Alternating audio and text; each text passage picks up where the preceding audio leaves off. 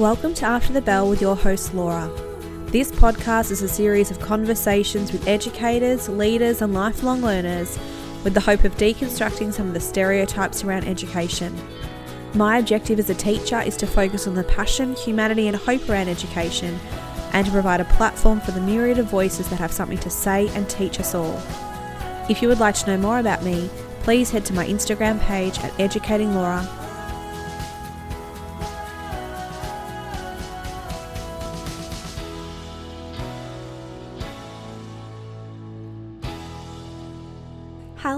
Everyone. We are entering into, I think, the second official week of remote teaching. If you have VCE students in Victoria, you will be back with them, which is great. But other Victorian teachers, I know that you're doing it really tough remote learning at home. I did see so many primary school teachers putting booklets together, and I do take for granted the independence of having high school students. I mean, not to say that they're working particularly hard, but the idea of having to get packs out to parents and things like that rather than being able to just post something online. Yeah, it's uh it is certainly a whirlwind for many of us.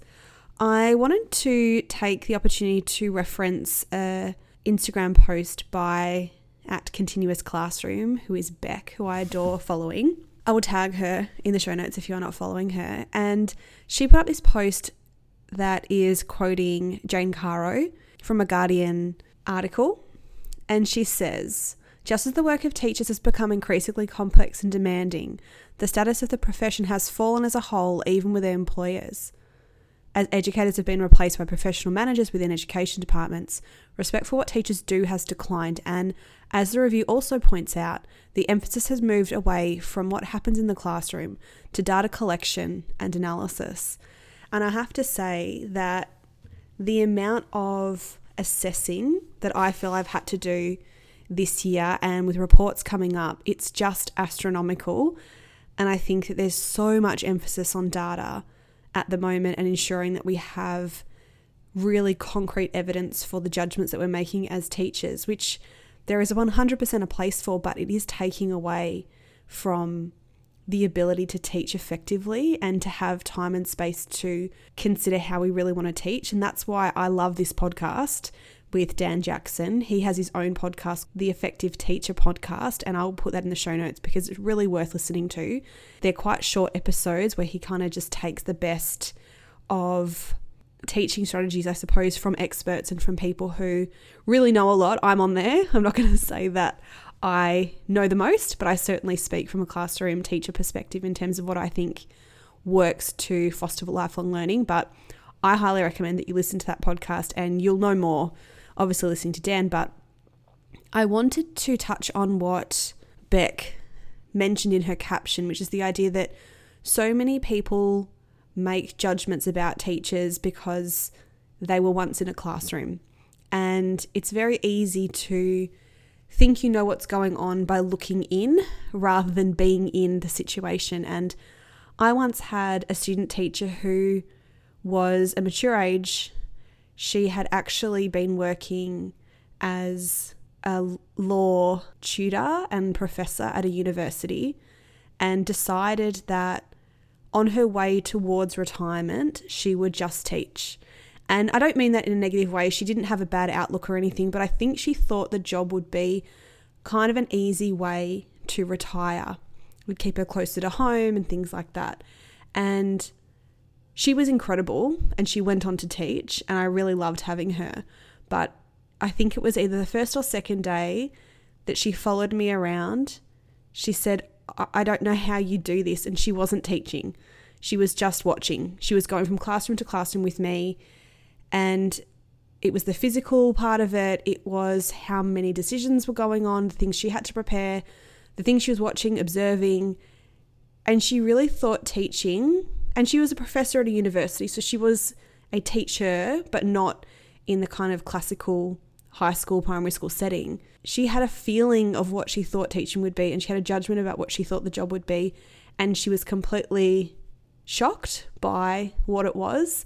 And as I said, she was incredible and went on to become a high school teacher. And I really have fond memories of having her as a student teacher. But you do need to be kind to teachers at the moment, especially those in lockdown, when you really don't know what it's like to have to put all of the resources that you have in your head into documentation that is easy, is, is accessible, is workable. It's a lot of work and it's very hard teaching to little black squares because a lot of times the students just are really struggling. And another one of my teacher friends said to me that this new generation is kind of overloaded with notifications, and so they are very selective in terms of what they allow to notify them on their devices. And so we have this expectation that, you know, we put something out on Teams or Google Docs or Google Classroom or whatever, and the kids will be notified. But it's very likely that they are overwhelmed by notifications and they turn them off. And so things do slip through the cracks when we're remote learning. And yeah, there's a lot of things to consider, and this generation is different to the te- people teaching them. So we just need to be, I think, aware that this is a tough time for many, and I'm seeing much online and much amongst my colleagues around just feeling a little bit burnt out, overwhelmed. Mental health is certainly a conversation I'm seeing over and over. And so, if you are struggling, know that there is help for you, there is a community for you, and I'm thinking of you if it's all a bit hard right now. Okay, here's my conversation with Dan Jackson. He does make the comment that his teaching has evolved quite significantly based on the development of community. And so that is something that I really encourage all educators to be a part of, whether that's one at your school or one that you create for yourself. If you're enjoying the conversation, please share it. Tag me at Educating Laura and Dan at Dan Jackson TPD. I'll pop his info in the show notes. If you would like to give back to the podcast, feel free to buy me a virtual coffee. Information is in the show notes. Otherwise, enjoy and go check out Dan's podcast as well. Hi, Dan. How are you? It's so lovely to have you here today. No, thank you so much for having me on, Laura. I'd love to start by asking you what you were like as a student. Well, uh, I was definitely one of those students who kind of cruised through school my parents mm-hmm. were both teachers, and I was brought up quite academic, and so yeah, I remember doing tests to enter like our high school for year seven and getting into the top class, and all of our classes were essentially graded from smartest to least smartest, and then those who needed special care. So we had a whole class for that as well. And I remember very much for my year seven through to year 10 doing really no work at all at school mm-hmm. and still getting relatively good results. Uh, I was quite annoying to teachers, I think, uh, because yeah. I did nothing. I mucked around, and then yeah, I would still get results, and so they couldn't really harass me. yeah, about you know get this done, otherwise I can understand. I'm like, well, I got ninety percent in the exam, so why would I need to do anything? Mm-hmm. Uh, but that very much changed when I hit senior school. Mm. well, I say that, but it didn't actually change until halfway through year 12 for me. So right. I still mucked around and my in year 11, 12, there's a big jump I find, particularly in New South Wales where I'm based. Yes. When we shifted from year 10, it was cruisy, year 11 was a bit harder. And then when once we hit year 12, my marks, I remember my half yearly marks for year 12, I probably averaged about 50%. Wow. Uh, and it was at that point where I went, oh, I probably should learn how to study and actually put in some effort which I did. I did do fairly all right by the end of it. Uh, mm. Really improved my marks a lot. But that whole way through, I, I, was I was an annoying student for most of my teachers, yep. and loved my sport. I, I would be out uh, missing class as much as I could. yeah, it's funny that you talk about not knowing how to study because I think that that can be something that isn't actually integrated all that well at high school sometimes like whose responsibility is it at high school when everyone's got a particular subject to be teaching whose responsibility is it to teach study habits? What do you think about that? It's one of those things, you know, a lot of students will, if they've got the money, their parents will hire them tutors that will yeah. hopefully teach them how to study. Although I tend to find a lot of tutors just do the work for the students. Uh, but I, I, think it is on the school. I think if you're looking at a school system, you know, mm. K to 12, within that school system, as much as I don't necessarily uh, like this aspect of our system, but we've got the constant exams going through for our students the whole way through. Mm. If we're not also teaching our students how to prep for exams and how to do well in exams, yeah. I think that's a big issue for the system because you're really setting kids up to fail in exams in that sense. And me personally, you know, I like to talk a lot about lifelong learning and mm. helping our students become lifelong learners, which means they need the skills required for learning. And I actually think that that really should become the main focus at schools, that we actually should be focusing a lot more on helping our students to know how to learn and using, you know, all of our different content areas and subject matters to do that. Mm. But it's really, for me, it's about teaching our students the process of learning, uh, the skills that they need for that, so that when they actually leave school, because when they leave school, yeah, they, they keep talking about this future that's unknown. Yes. This future that, you know, what jobs are going to exist. I'm sure 20 years ago people weren't going, oh, we need to prep you so that you're you can work as a social media expert. Right. Yeah. you know, that you know how to do Facebook ads. You know, that, that didn't exist, but it's a multi-million dollar industry now. Mm-hmm. Amazon wasn't even around back then. I remember going through school without Amazon and without Google, without Facebook. Um, I, uh, I remember going to the library in year 10 and the librarian telling us what Google was in year 10. We didn't know what it was. Yeah. So yeah, it wasn't, it wasn't around yet for me at all. Mm. I was going to the library and looking up encyclopedias that were on the computers at school and looking up mm-hmm. books that the school had. And if your school didn't have a book on a topic you wanted to learn about, you just didn't learn about it. Yes. but um, but that's very much changing. And I think throughout that, even in my past, like the skills that are required for learning yeah, they don't really change a lot. There's still very key things you need to be able to read. You need to be able to think critically about things. You need to be able to think about things from multiple different perspectives. Uh, you need to be able to work out whether or not someone who's talking to you about a subject matter has the authority or the, the academic background or you know, all that kind of stuff. Is it a professor? Mm. Is it some random student who's writing a blog about education? They're the very different perspectives and the very different yes. weightings coming in on that. But those skills, I don't think they change much. And so if we can train our students in how they should be learning, it actually means that at the end, when they leave school, no matter what jobs they end up, you know, the new jobs that come, they still know how to go, well, I don't know this, and this is the process to go through to actually learn this and to help come up with a solution. Uh, and things like problem based learning, project based learning, inquiry based learning, there's so many different ways of learning mm. that have come out that are really around the that focus a lot more on the idea of helping our students to learn. Yeah, I mean, as a HSC teacher and I'm a VCE teacher, the biggest issue that I have is the fact that the assessment doesn't reflect much of that. If I look at how I have to assess, and I'm currently assessing argument analysis at the moment, which is in theory is all about critical thinking. It's all about what's this person's opinion, how are they writing it, how are they trying to convince me of something, but the actual assessment doesn't really reflect the learning that's going on. And so it's such a hard one when you want to assess the learning, but the end product is so content based and showing me the content that you know.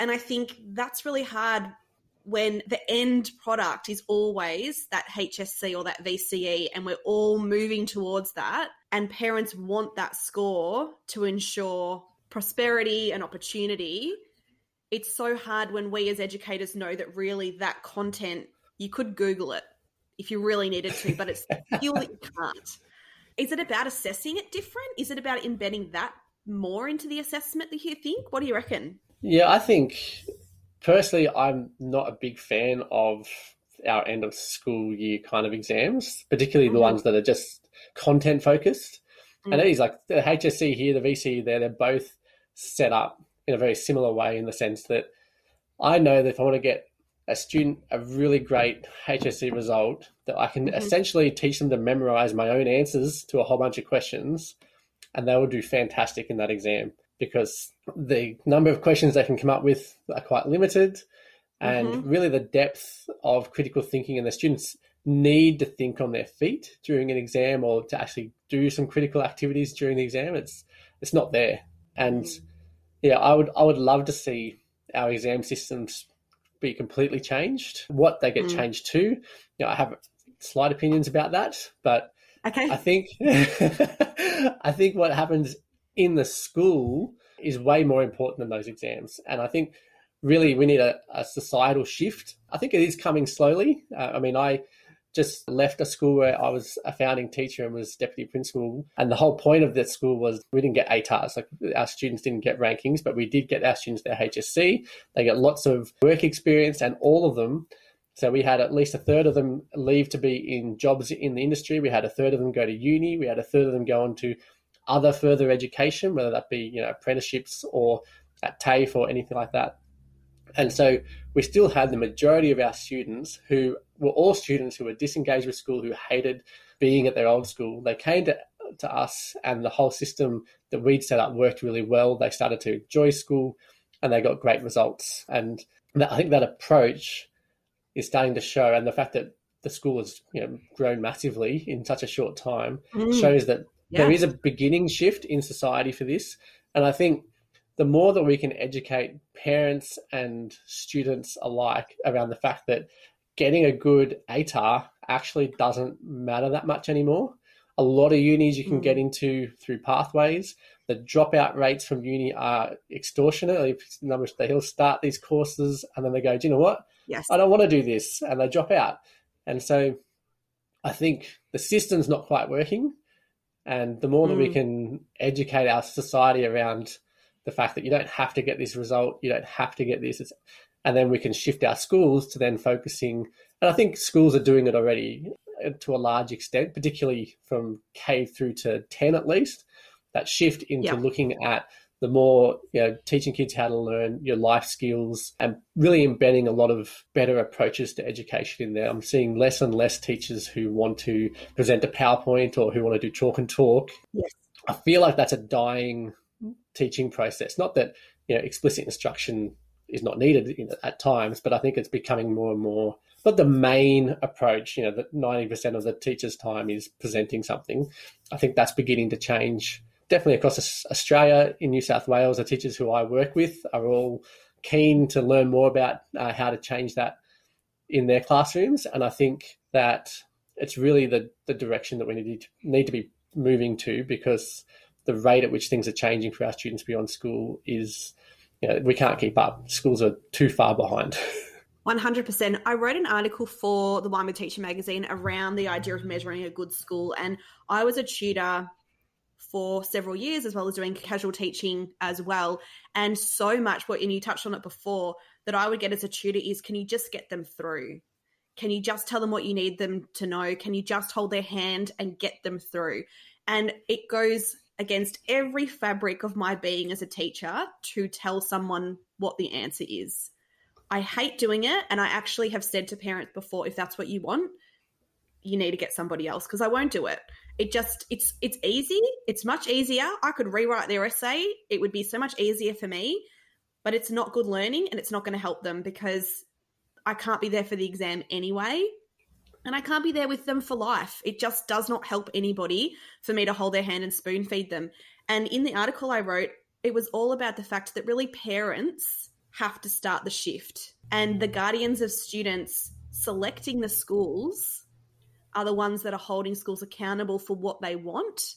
And as educators, and I've had so many educators on, we know what good learning is.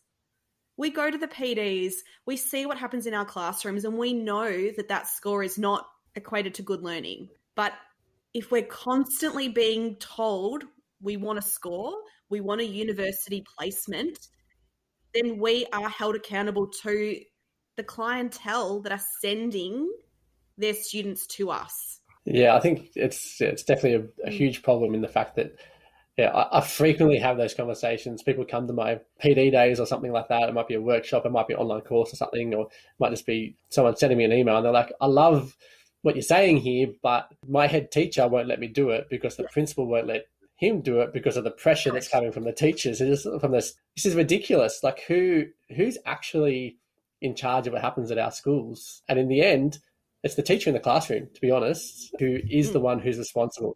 Because what happens in your classroom is is you. Right? You're the one who's generally generally the authority in that classroom, uh, unless you have a principal sitting in there, you know, watching and making sure you do exactly what they want. And I, I actually think part of the change, like the, the change, needs to begin at the ground level. It needs to come from the teachers who are on the ground doing things, and we need to push back against these parents who want this and I, mm. I know that's hard and i know that that may mean that you know a principal's going to say no do this or you get fired which case you know look for a job somewhere else and that's my yeah. uh, advice to any anyone who's at a school like that where the principal and your staff are like you know no we have to teach this way and we're aiming just to get you know, band sixes or you know top marks, ninety percent in our exams, and that's all we care about, I would highly advise that you go and find another job somewhere else if you are not Mm. into that, because really you're going to have a hard time there Yeah. for a long time. So, you know, don't don't quit on the spot, Yeah. but smart find a job it, yeah. and then, and then Yeah. resign. You know, that's right. That's right. Because there are schools, like there's lots of schools out there that are into it and who are getting the parents who are into that as well, who know that when they went through school, they hated that system and they don't want that system for their kids. And so I see it happening. And we just, I think if we continue to focus on that and do what we can, you know, if we teach for quality learning rather than teaching for an exam, which Mm. looks very different. If you had to teach this so that a student learnt it or so that a student passed an exam, how would you teach it? And the, and the differences that come, it's huge. Know, for exams, there's more spoon feeding, there's more just you know, how to answer an exam question, how to write so that you get the marks of the exam. Whereas for learning, you're looking at them actually doing uh, what I call performance based assessments, which is more about them getting the knowledge and applying it to something that's actually relevant for their life or relevant to at least the school context or their family context. And by assessing it in that sense, the students Mm. have more meaning to it. They get more connection to what they're learning, which means they, there's a lot greater engagement in their learning. And we just get much better results, really. And uh, that's the other thing I try and teach some of my teachers is actually if you teach this way, they will still perform really well in an exam because they've got the knowledge, they've got the learning.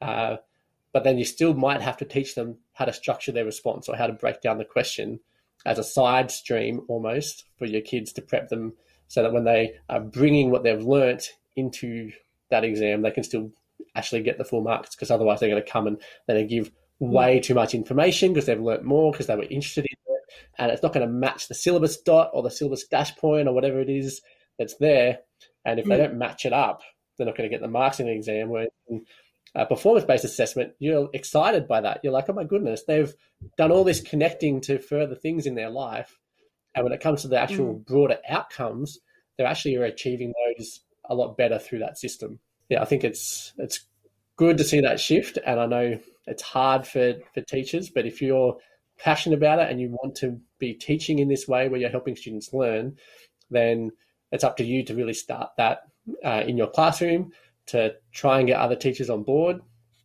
and to push back against people above you. Like don't don't be ridiculous about it and get yourself fired but talk back and say and ask the why so why do you want that? You know and if it's exam results and pleasing parents you go well why don't we just teach the parents the reality of things and the fact that actually your student doing this way will still do well in this exam and if your student if your child you know, wants to get into uni there's so many ways into uni now uh, i actually had you know, most of our students were accepted into uni before their exams and so they actually didn't care like How did that happen?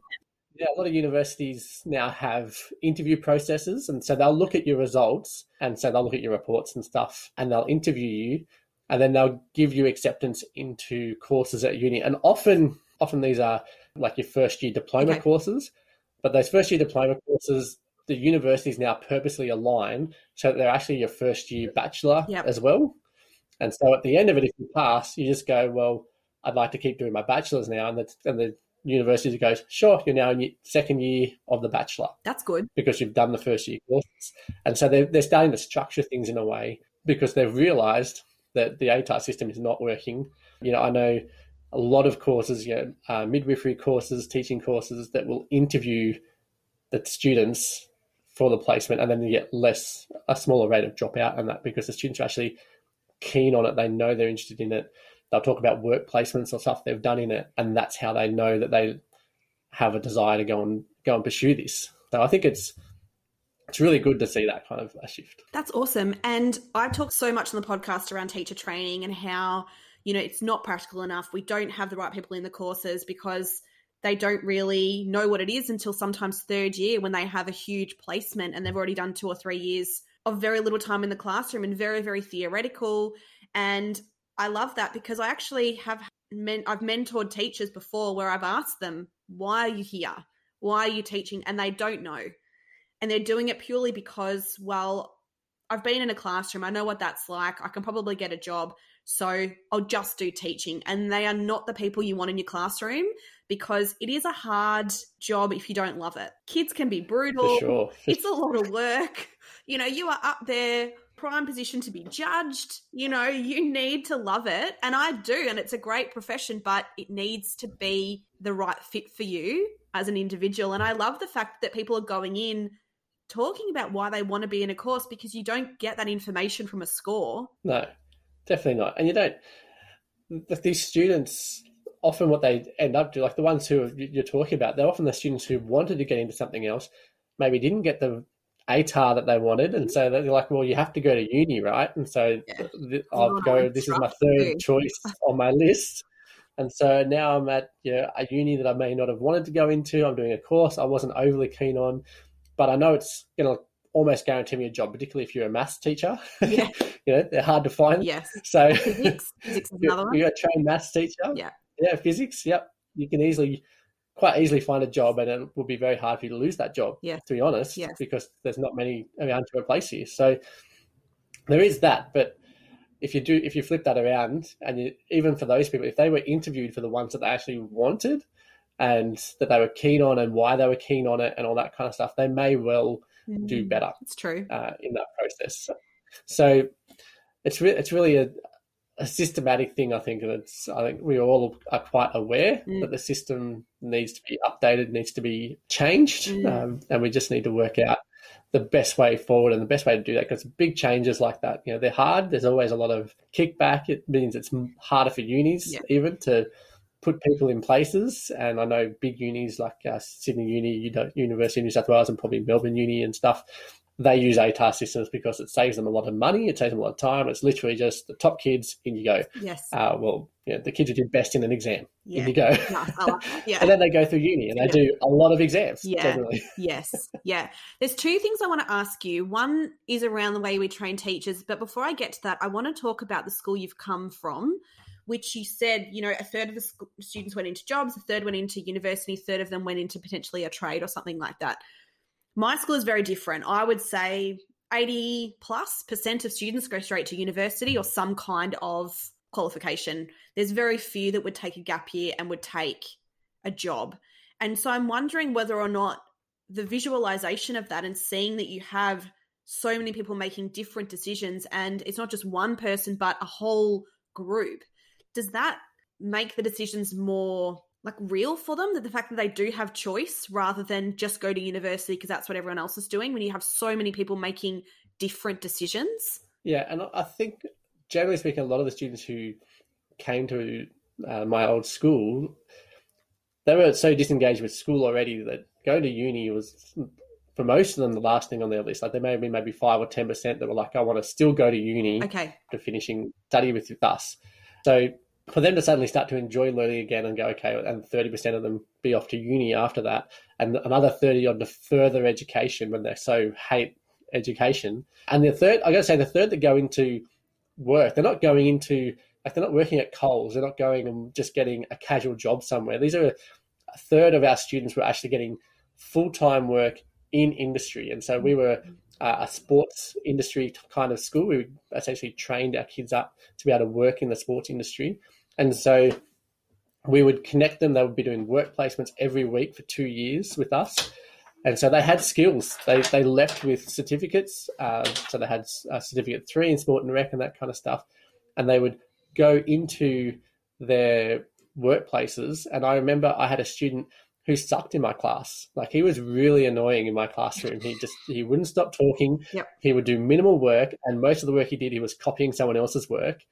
Uh, but when I went, like we would go into schools and run sports clinics and stuff, and he was fantastic at that. We would go in there. He would organize the whole class, divide them all up, make sure they all had their activities ready. He would talk to the huge group of 120 students, sort them out, get them into their groups, and get them running.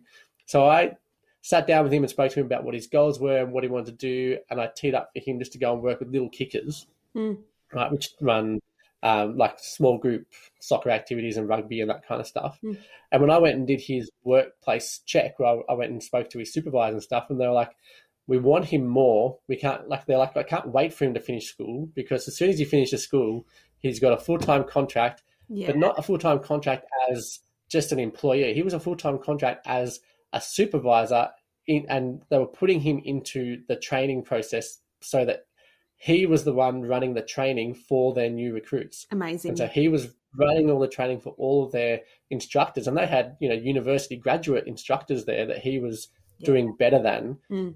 And it's just I think it, it really fit well for him, and because we were able to do that, and our whole process at this college was really set up to do that for him.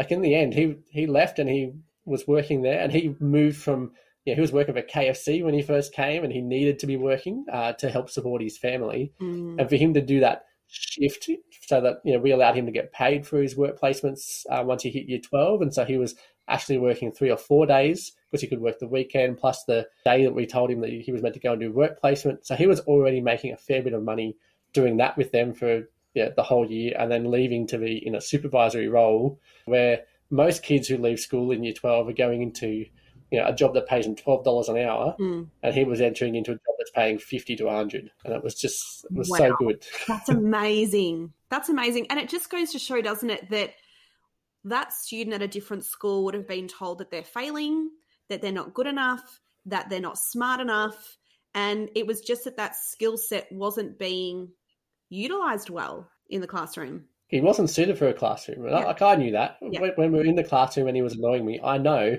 he's annoying here, but tomorrow when we go out here, he's going to be fantastic. I knew that about him, and so you know I, I could adjust my classroom practices for him, and I could adapt things. And I, yeah, there was still the minimum that I expected mm. for him to be able to you know pass things and get his certificates, uh, so that he left qualified. But yeah, he was.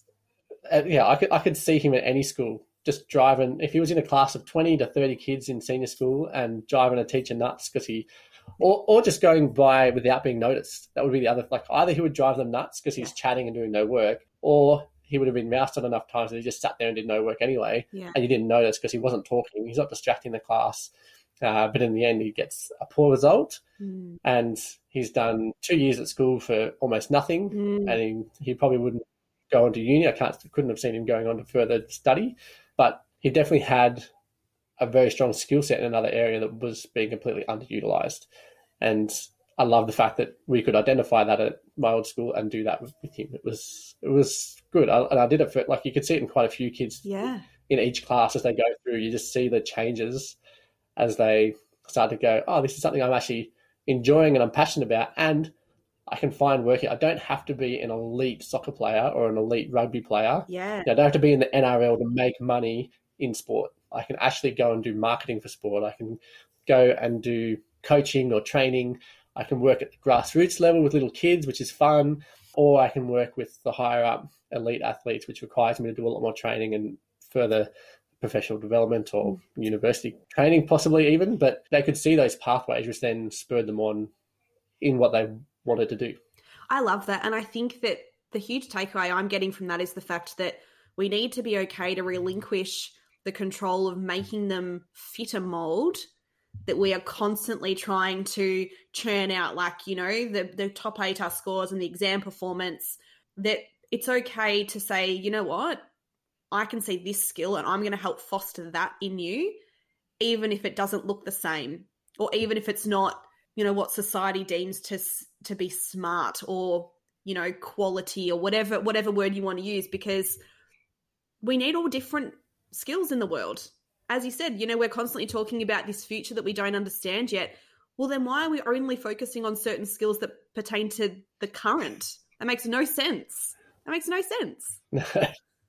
No sense at all. Constantly like the, the fact that schools still are so focused on essentially a system of preparing students for university study. Mm. when we know like if you look at probably about uh, probably left uh, let's go conservatively 30 40% of the richest people in the world at the moment don't have university quals. Like most of them dropped out mm-hmm. of uni to start up their own businesses. And the way our whole system around the world i think is changing to more and more entrepreneurs. Yeah.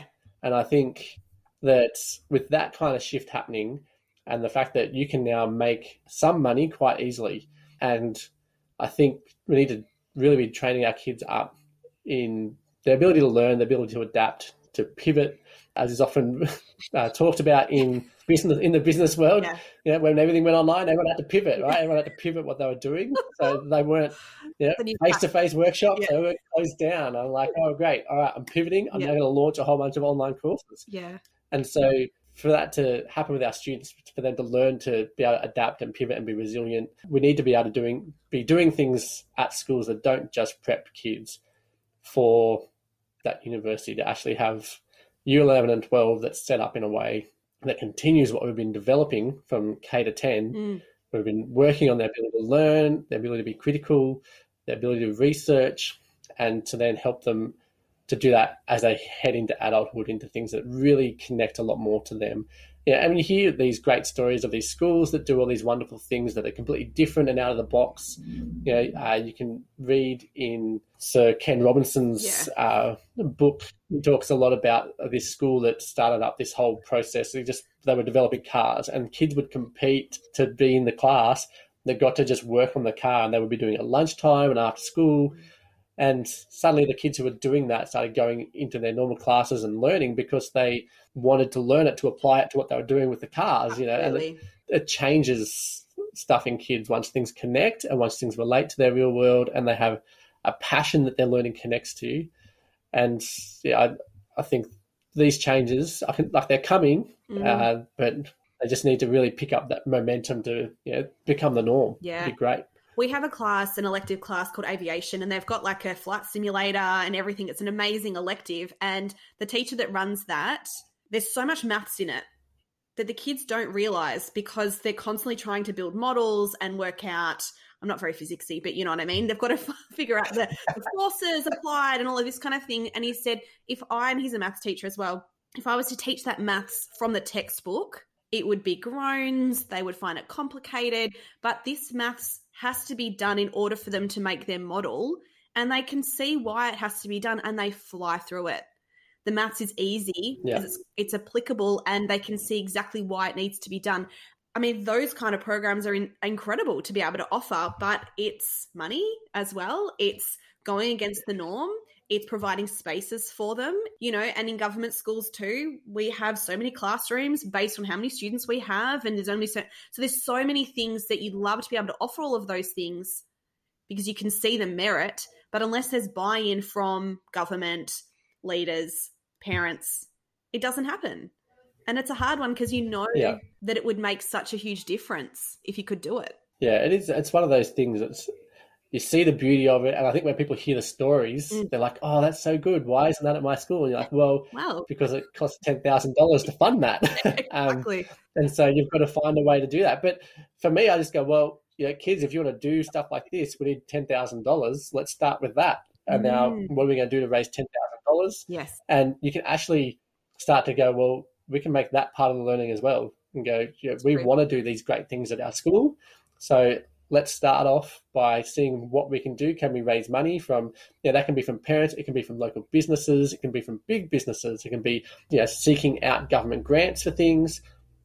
See if you can get it, and then even if you don't get to whatever goal you've got, you'll still get some. Mm. And you go, okay, what can we do with this now? Let's. This was our dream. We wanted to do this big aerodynamic, you know, uh, flight simulation process, Yeah. but we can't afford the big jet engine. Yeah.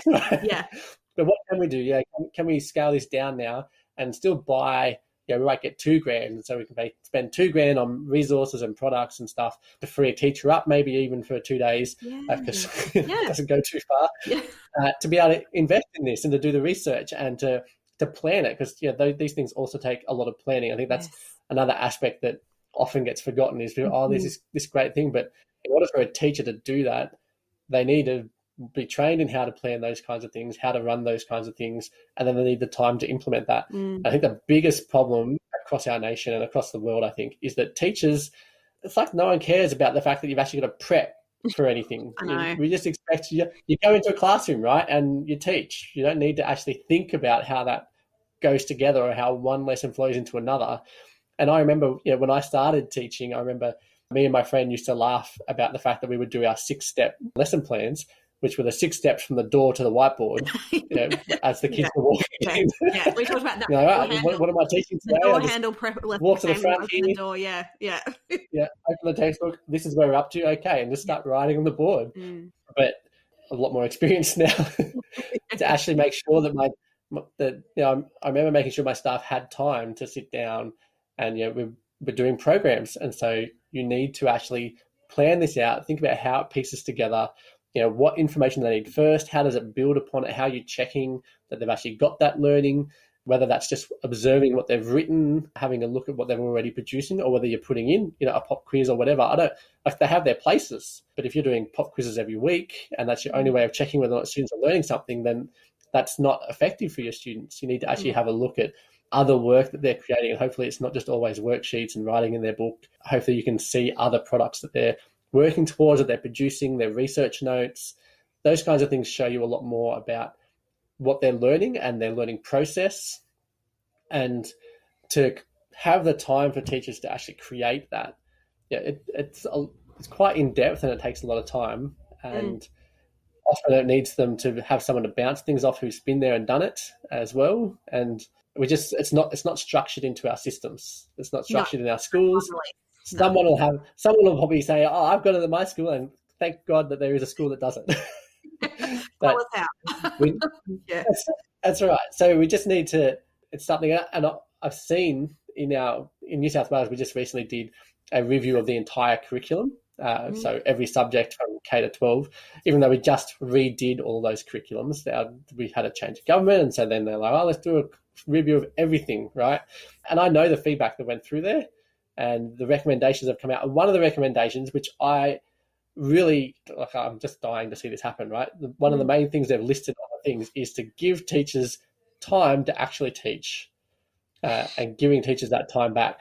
And I was yeah. like, I can't wait to see that and what they think that's going to look like because I, already I've seen stuff that's come out about that. I'm like, well, that's not actually what needs, that's not the stuff that's annoying us. Like, are we mm. going to remove all the extracurricular activities and stuff? I'm like, we don't want to do that. No. What I want you to do is reduce all my admin work that I have to do. Yes. All right. Make things easier. Make it so that my maximum load is actually not, uh, you know, 38 periods a fortnight, that it's actually, you know, I'm only getting, I get 15 hours of teaching a, a week and I get 15 hours off a week or you know, however many hours you want to work it out. I'm just doing things off the top of my head, but mm. actually structure it so that teachers have, you know, half their load is actually prep. Mm. And then suddenly you'll have teachers that create awesome lessons, kids that suddenly get more engaged, and a system that works a lot mm-hmm. better, teachers who are satisfied and happy with their job because we all have, I think a lot of us have ideas, we have things we want to try out.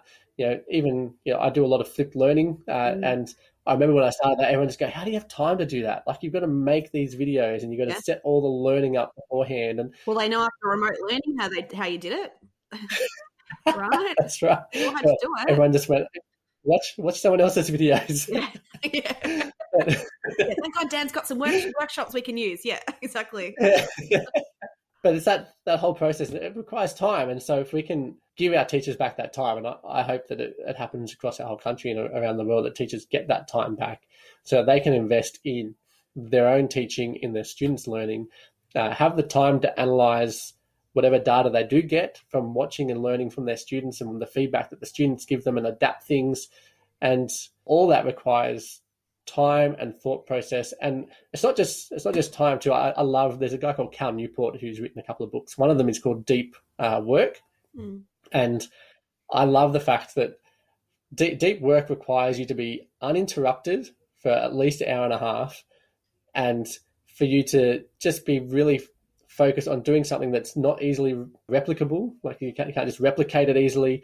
It's stuff that requires someone who is well trained and all that kind of stuff. And so he walks through this whole process of this is what it is, and then he talks about how to make sure you schedule it in.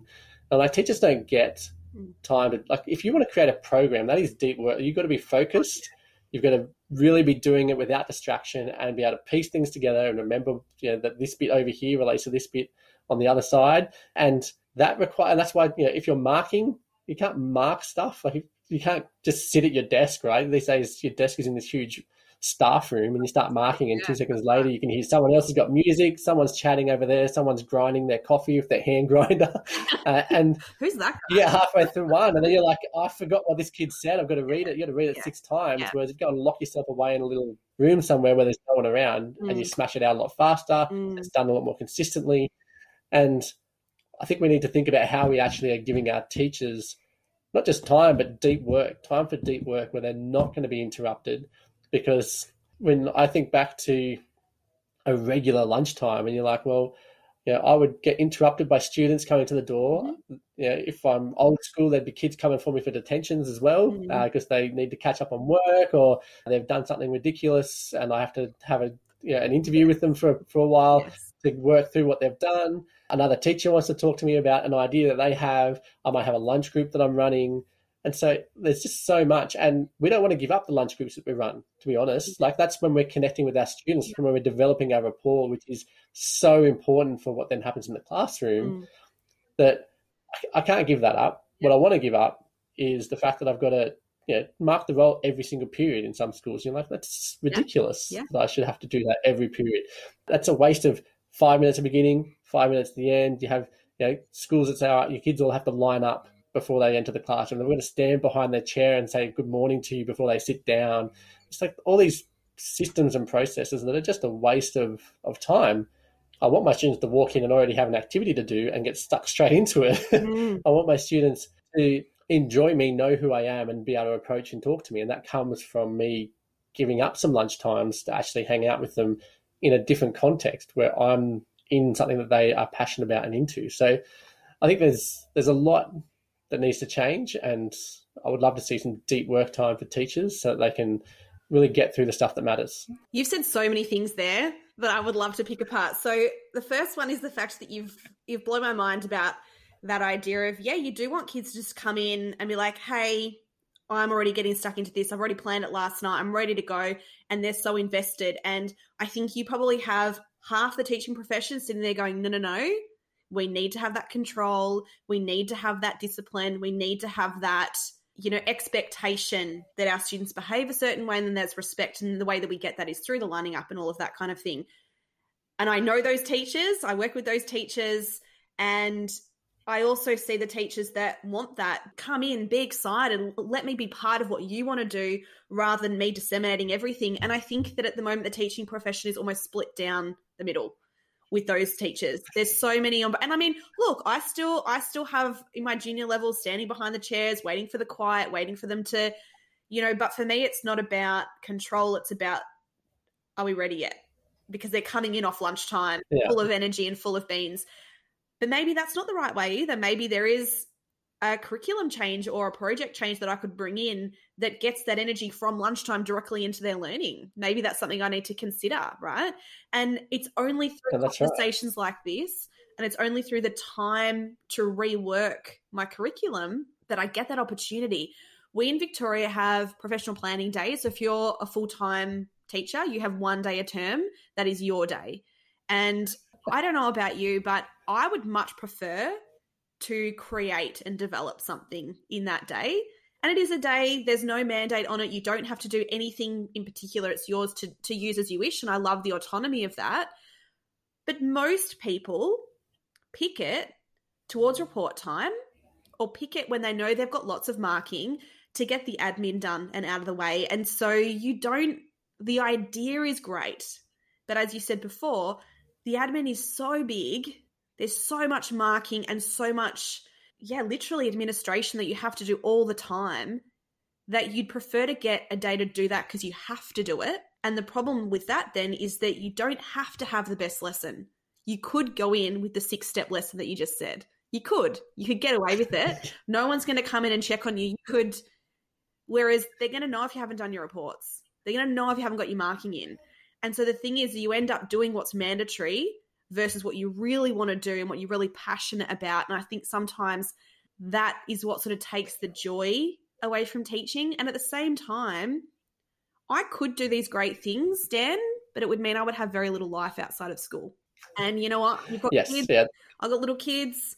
I don't I don't want to be rewriting my curriculum 24/7 either. So it's such a hard one because we see again systematic we see all the issues we see exactly what teachers do we get it but we don't want to do it you know we want to make it better yeah no look and i've i've been at so many schools where they like a lot of the schools i've been at they have like uh, they call them professional development weeks or staff development weeks but in those weeks you, you you think as a new teacher like, oh, I'm going to come that week. I'm going to prep on my lessons and whatever else. No, you're going to come. There's going to be you know, a WHS meeting. There's going to be a meeting Yeah. about the latest changes in our rules across the school. There's going to be another policy that you've got to go through that's been updated.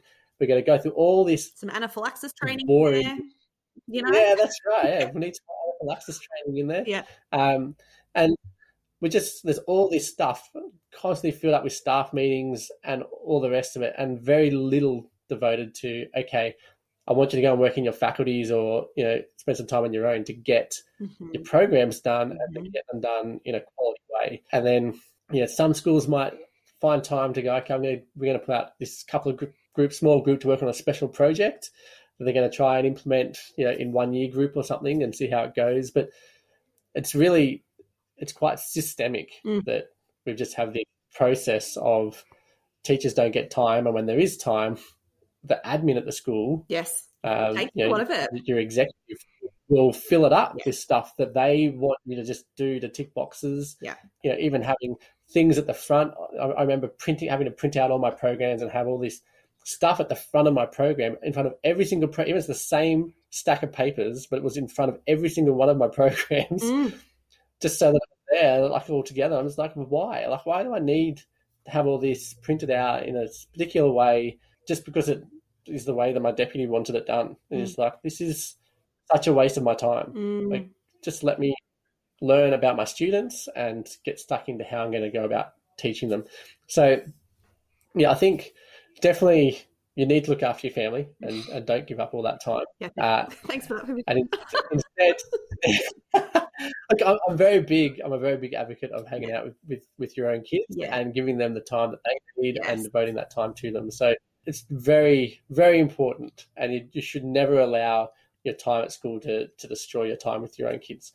Having said that, I also know that school system really it's, our our system needs to make that ad- adaptation so that teachers have got the time to create great lessons and to prioritize that Mm. to actually go, do you know what?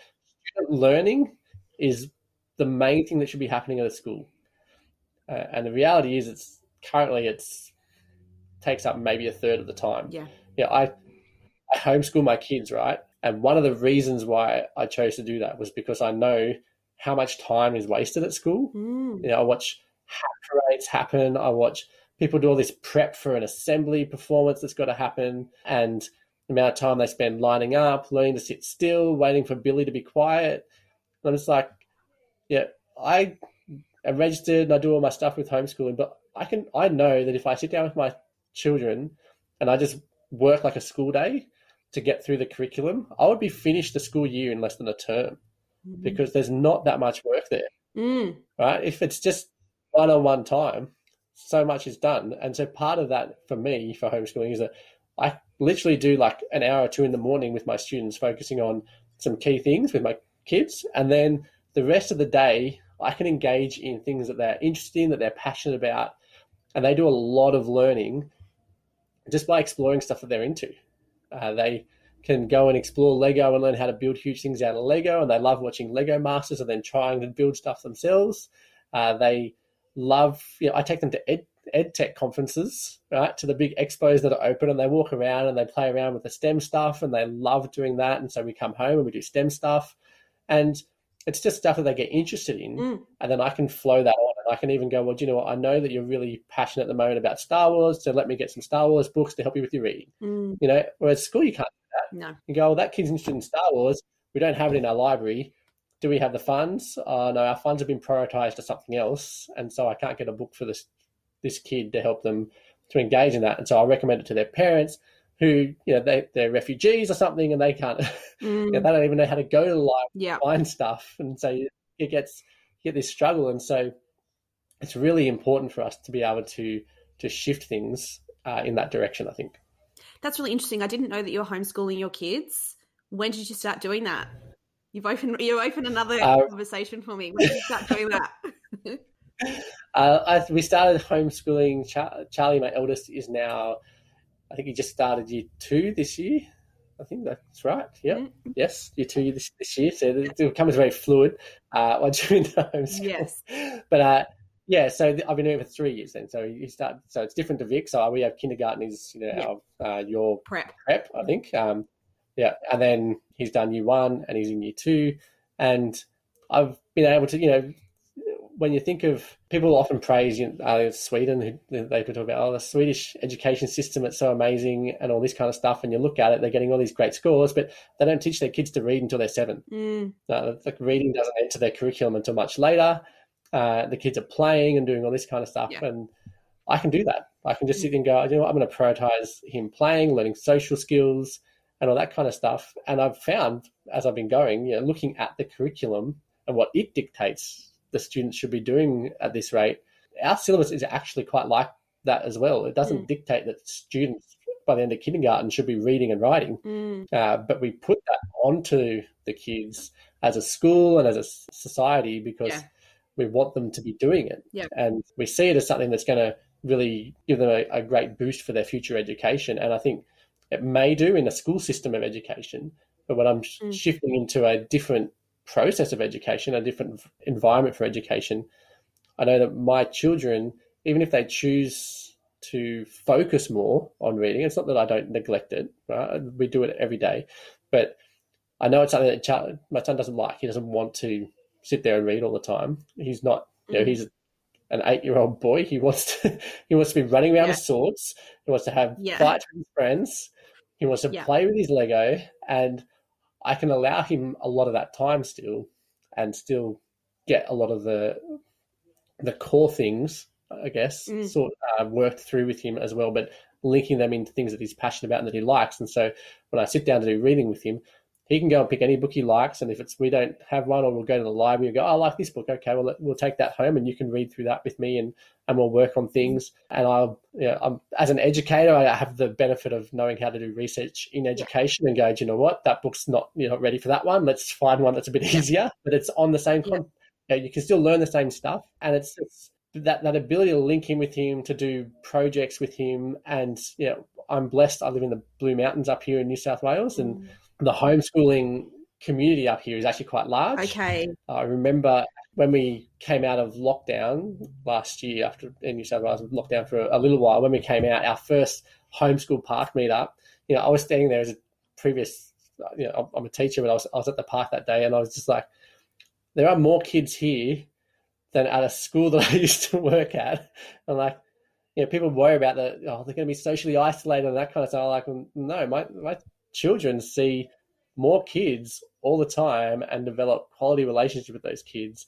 You know, Charlie's at least at least thirty to sixty kids that are near his age mm. that are living in the area that are homeschooled as well, and we can catch up with all the time, and we can go to all the things when they're empty. yeah, that was literally the one thing I was going to say to you because I mean I don't question that you could teach your children. You know, I don't I don't question that you could interpret curriculum and documentation and and all of that. I don't question any of that. My thing was going to be exactly that.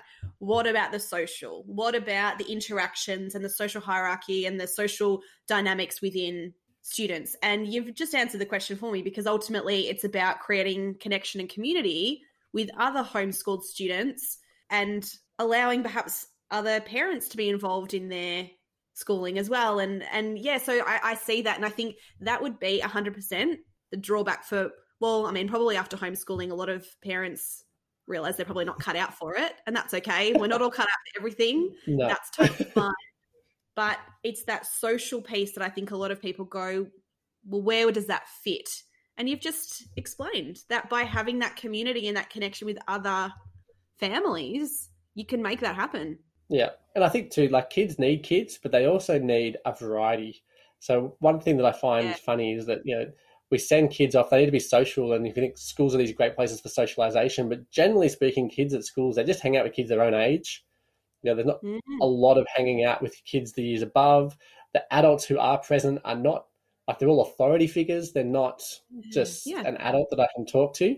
And so I know from a very young age, like even my daughter and stuff now, she's just turned four, and we go out places, and my kids will start up conversations with adults that they meet at cafes and all kinds of stuff because they're comfortable with that. They they've been doing it pretty much their whole life. They'll have conversations with adults, And it's not this, oh, what do I talk to an adult about? They actually just talk and they go, oh, you're here, you're probably interested in what I'm doing. Come and have a look at my Lego. And Charlie will take people on tours of his Lego and they'll be there for half an hour, an hour, getting full explanations about how this does this and that's connected to this and look what I've done here and how I've done this little you know twiddly bit that works in the corner and he loves it and he loves it when an adult shows interest and our community that's up here they do show that interest and I think mm. if we can replicate that kind of stuff in schools where students yes. you know part of the project based learning stuff that I love is the whole idea of showcasing stuff where the kids put what they've been working on on display and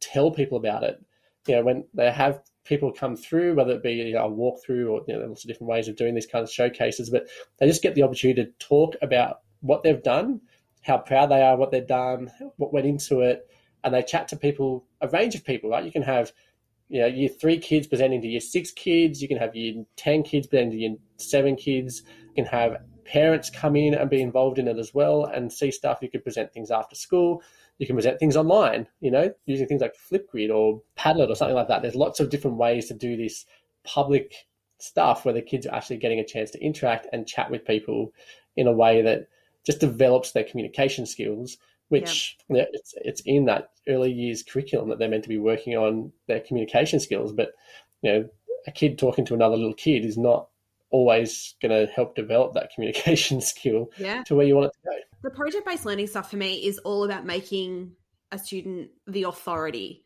And I think that's what we need to be doing much more in schools because the top down approach just makes students look outside themselves all the time and always wanting validation. And then that yeah. carries on as we're adults, as we're constantly looking for who's right and who do I ask, or who knows, rather than going, well, what do I know? What do I think about yeah. it? You know, and there's so much external looking outside of. And i think that's what project based learning is so incredible in doing is that it's like if you're interested in this that's valid. Good on you. You like that that's great. You're allowed to like that that's wonderful. Now tell me what you want to do with that and you become the authority on that. And it, the idea of public speaking isn't scary because you know that you are the authority on that. And i know like if you're doing a public speech or something around something that you know someone is assessing you and you know that they know more than you, it's very intimidating. It's very intimidating yeah. to, you know, do a, a speech around a particular person or a concept when you know your teacher knows more and you know that maybe you didn't get the right information, maybe you haven't done it right. Whereas if you're the authority and you've chosen to be the authority on that, it takes away a lot of the the nerves, I think, and the concerns you have, I suppose, on being right and doing it correctly. And I think that's huge. The aspect of autonomy in a classroom for a student, uh, teachers are very scared, I think, to give students autonomy and to allow students to become, uh, like, to, to, investigate and learn something that the, te- the teacher's like, well, then that means I have to go and learn everything about it. And you're like, well, no, it just mm. means that throughout the unit, maybe have a couple of chats with your student about what he's learning and mm. how he's going. And then you can ask him questions that yes. he'll then go and find answers to and make that part of the learning process and allow him to do that. And we know that when teach when students have to teach other people that they learn mm. it like they learn it really well because they have to teach it, then they also have to find out answers to people's questions. And yeah, I think that's that's really important. I mean, and teachers, you know, as much as we hate doing like giving that authority, it's, it's scary. Yeah, when you talked about presenting and having people, you know, with greater authority assessing that as you go.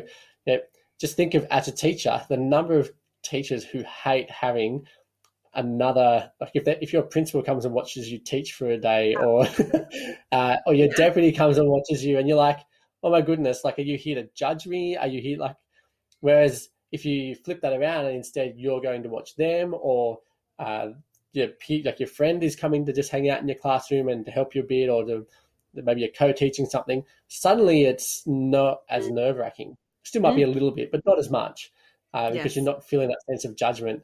And so it's really important. And I think we know as teachers that having our classrooms observed is actually really good for us. Uh, mm. And to get feedback that is critical in the sense of you know productively critical, not critical yes. in the sense of you sucked yeah. at this, you sucked at that, you sucked. Yeah. You know, critical in the sense of you know this you could work on this, or I have an idea that for the next time you teach this, maybe think about this and this and this. and someone who can give you other ideas or give you a different perspective. And I know I run my classroom. I go, oh, I think I've done a great job, and I have people observing. And They'll go, oh, you didn't talk to the three kids at the back here the whole time. And you're like, oh, sure, I got around, mm-hmm. but I didn't. I, I, missed them because I'm only one person, and when I'm mm-hmm. doing something, I miss other things that are happening in the classroom. And then to know that is really beneficial for me going forward to go, okay, how can I better set things up so that they can more easily ask me questions to make sure I get to my students better.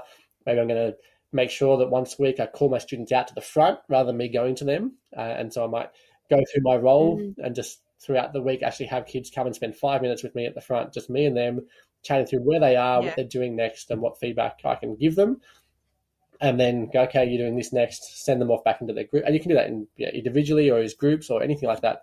Uh, but it's there's so many different ways to think through what you're doing and how to do it and working out what works best for your students. And I think really the better you know your students, the more able you are to meet them in where they're at and help them with what's next and direct them towards their goals. You know, we, we have all these goals for us about what we want them to, to do, but actually somehow marry mm. up the, the goals of our curriculums yeah. and our student goals. If we can start to bring them together and help our students go forward in that, I think it's it's really important. I love that. I want to change tact a little bit and talk to you about all the things that you are doing online yep.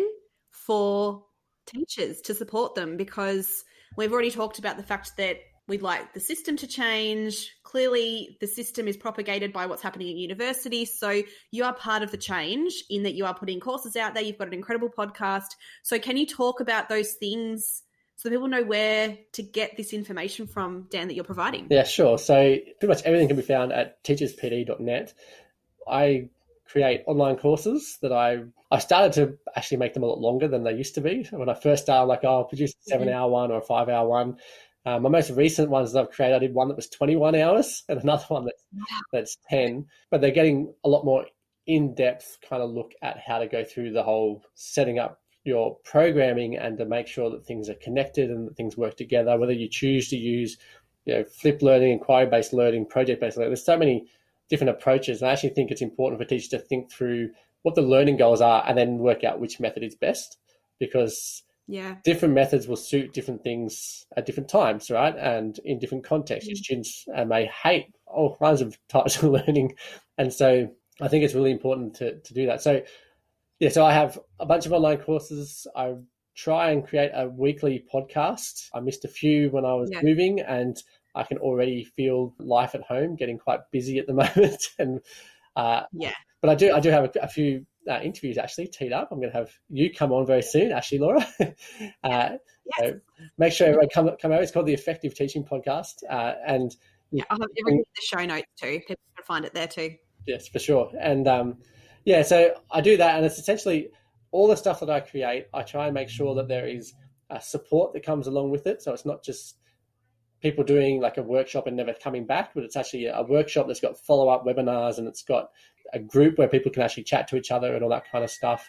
And when I'm doing my podcasts and stuff, you know, focusing on lifelong learning and helping our students to do really well and develop those skills, but also to improve our own teaching as lifelong learners ourselves and how we mm. can bring that into our classrooms. I highly recommend listening because I think it is a lot about the things that you'd like to be able to have conversations with at school or about at school, but you're bogged down with the admin. So it's it's that kind of rich learning. It's that opportunity for really considering how to teach effectively if you had the time to do so. So at least you know on a podcast you can chuck it on in the car on the way to work. You're going there anyway. You know, so I think that the info is incredible and I'm glad that you've got it out there.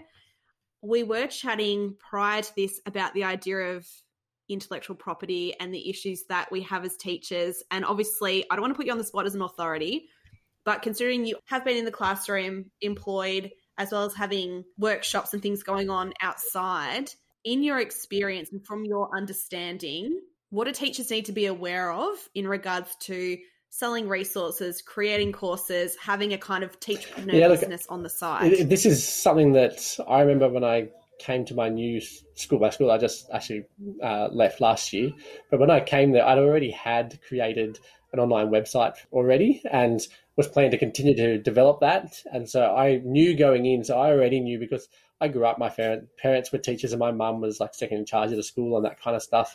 And so I knew that generally speaking, in your teacher's contract, when you sell it, there's a paragraph that will talk about who owns your academic information.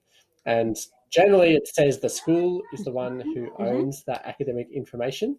And you're then basically required. So if you're going to write a book, if you're going to create worksheets and stuff for your school, you cannot then sell that and keep the money for yourself. Normally, schools should be getting mm. that money. And so when I came in and I saw that that paragraph, I quickly replied to my principal and said, "Hey, I'm already doing this. I would like to keep my own academic information. So can we please change the contract?" My principal, very supportive, very entrepreneurial herself, and was just like, "Yep, definitely keep it all yourself." Wrote up a very proper email that dictated what I owned and what I couldn't own and all that kind of stuff. And then throughout my time with her, anytime that I've run workshops and stuff for the school, she would she would actually just say, make sure you keep what you've done, make a copy of that PowerPoint or whatever it is for yourself, and make sure that you then can use like use that at your future workshops or anything else that I, I create. So she was very supportive, and that was at a private school, so it, mm. it worked quite nicely in that she's the one who made the complete mm-hmm. decision. So I know a lot of teachers aren't aware of this, but yeah, they need to make sure that if you want to sell something and have the money yourself, you need to at a basic level, send an email to your principal, and they will either be the person or forward it on to the person who makes the decision. But you want to basically say, I want to create this and sell it. I'm happy to also use it at school, but I'm going to be creating it on my own time, and I want to sell it and keep the money myself for what I sell. Uh, make sure it doesn't have any of your branding of your current school that you're working at, that kind of stuff. Yeah. And then you need the principal at least to say yes that's okay and it's possible if you work at a government school it'll get forwarded on to you know the department of education training or whatever your state department is that looks after education and they will be the ones yes. who will get back to you and generally speaking my understanding at public schools is that they will probably say no and that you can't mm. and that they want to own all that information and that it belongs to the school it belongs to the department uh, and they will want to if you're gonna if it's good enough for you to sell they'll probably want you to come and like they might say well, why don't you come and run a workshop for us? Or why don't you come and do that? And they want to and they'll try and get you to do it in-house. But if you want to do yeah. your, your side hustles and that kind of stuff i would highly recommend that you get permission first yeah. and that you make it very clear. Or if you're about to sign contracts at a new school just ask them to please adapt that section of the contract so that it says that things that you create in your own time are your own that belong to you. Yeah. I know that, like the same thing happens at universities and stuff. You know, all these professors, for example, who write books and who release papers, the money goes to the uni. The professor doesn't actually mm. make the mm. money out of that. And so it's it's important for us to think through that. And I'll I'll will make sure I say that I'm not a lawyer. I'm not I'm not an expert on this, right? So if you want to to do this, yeah, that's a place where I would start. But you want to make sure that you you need to have it in writing, really, uh, that just says that you have permission to to do this and sell it. I know even when I ask teachers to come and present workshops and stuff, I'll ask them to get permission from mm. uh, their principal, etc. Because if I'm selling it, then the copyright's going to belong either to me or to that teacher, uh, depending on how mm. things get set up.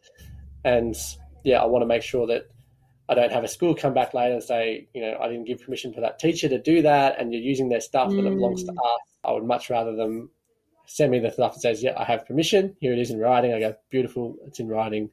I can then move forward. This applies to TPT as well, because I think what people don't realize, or some people don't realize in Australia, is that's an American website. America has completely different laws to us. And so it can be very confusing for Australians who see educators out there writing books and doing all of these incredible things that we actually don't have the same legal system and you can get into trouble and government even more so government schools even more so because yeah the principal is not the top dog there. They are mandated by other you know entities above them. And i just wanted to put that out there because the last thing i would want is for someone to be so passionate and excited and, and create something and then find out that they actually can't use it or that all their hard work actually results in money for yeah. someone else, which is not very fair Yeah. either. It's, and it's part of the way things are drawn up because in Australia we're drawn up and yeah, you're employed full time and permanently, and that means that there's not a limit. Like it's Mm. not like you're employed for 40 hours a week or for 50 hours a week. You're just employed, and that's the difficulty. Uh, if That's if they say you're employed for you know 38 hours a week and then and this is your pay, you go well, I did this outside of that 38 hours, and therefore I own it. But generally speaking, that's not in the contracts to say you only get paid for 38 hours a week. Yeah. And even your holidays, you know, your school holidays, uh, they're actually technically non face to face time. So you still are working for the school. They Yeah. can actually do anything that they like during school holidays, except for the four weeks around Christmas, which is when it's mandated in most contracts that you have to take your mandatory four weeks of holiday. So kind of a bit sucky if you really think through, yeah, if you really think through teachers and how things are set up. It was like, oh, you get all these great holidays. You're like, actually, no, they're technically not holidays. They're non face to face. I'm meant to be doing all my prep during that time. That's right. Uh, but it's also the time when if you've got kids, you're at home with your kids Correct. and you can't just go, well, I'm going to work you know, nine hours today with Yeah. little kids running around your house. That's right.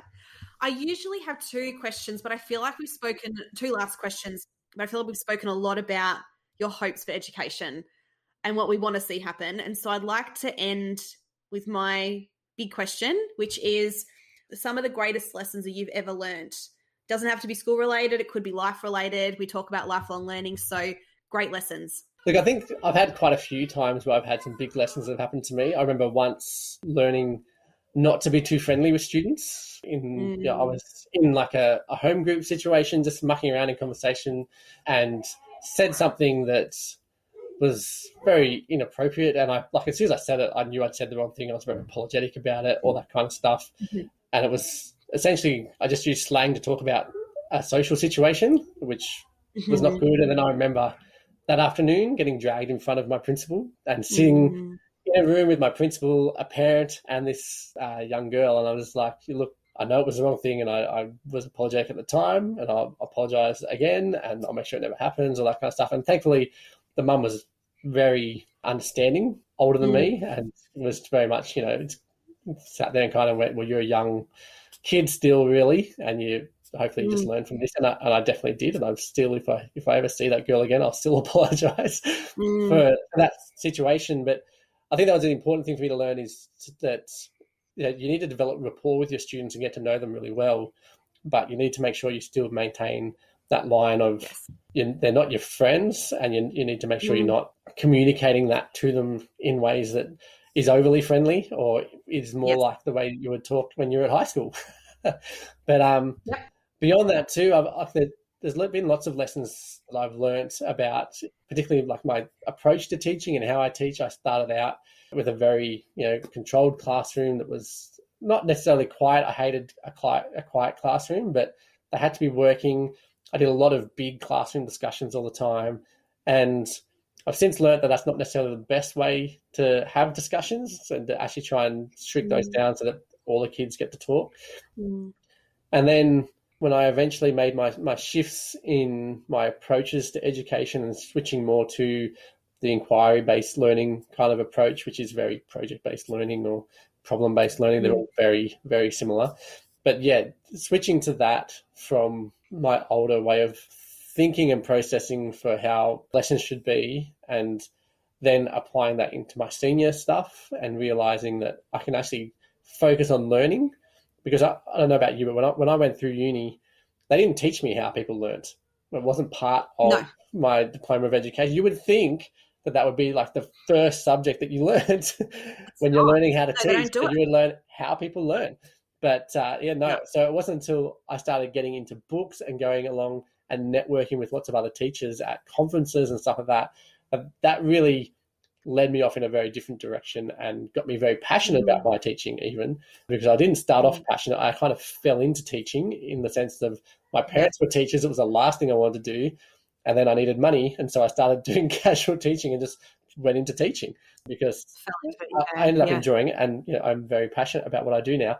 But that lesson of learning how to teach better and develop that better. And it came through that networking and hanging out with people who really were experts and knew what they were doing and what they were talking about, whether that be hanging out with them uh, by reading their books, you know, or hanging out with them by mm-hmm. going to conferences and networking with people. Or now, you know, one of the great things that I'm sure you're experiencing too is that by hosting a podcast, I can invite people and go, "You're an expert, and let's chat about this."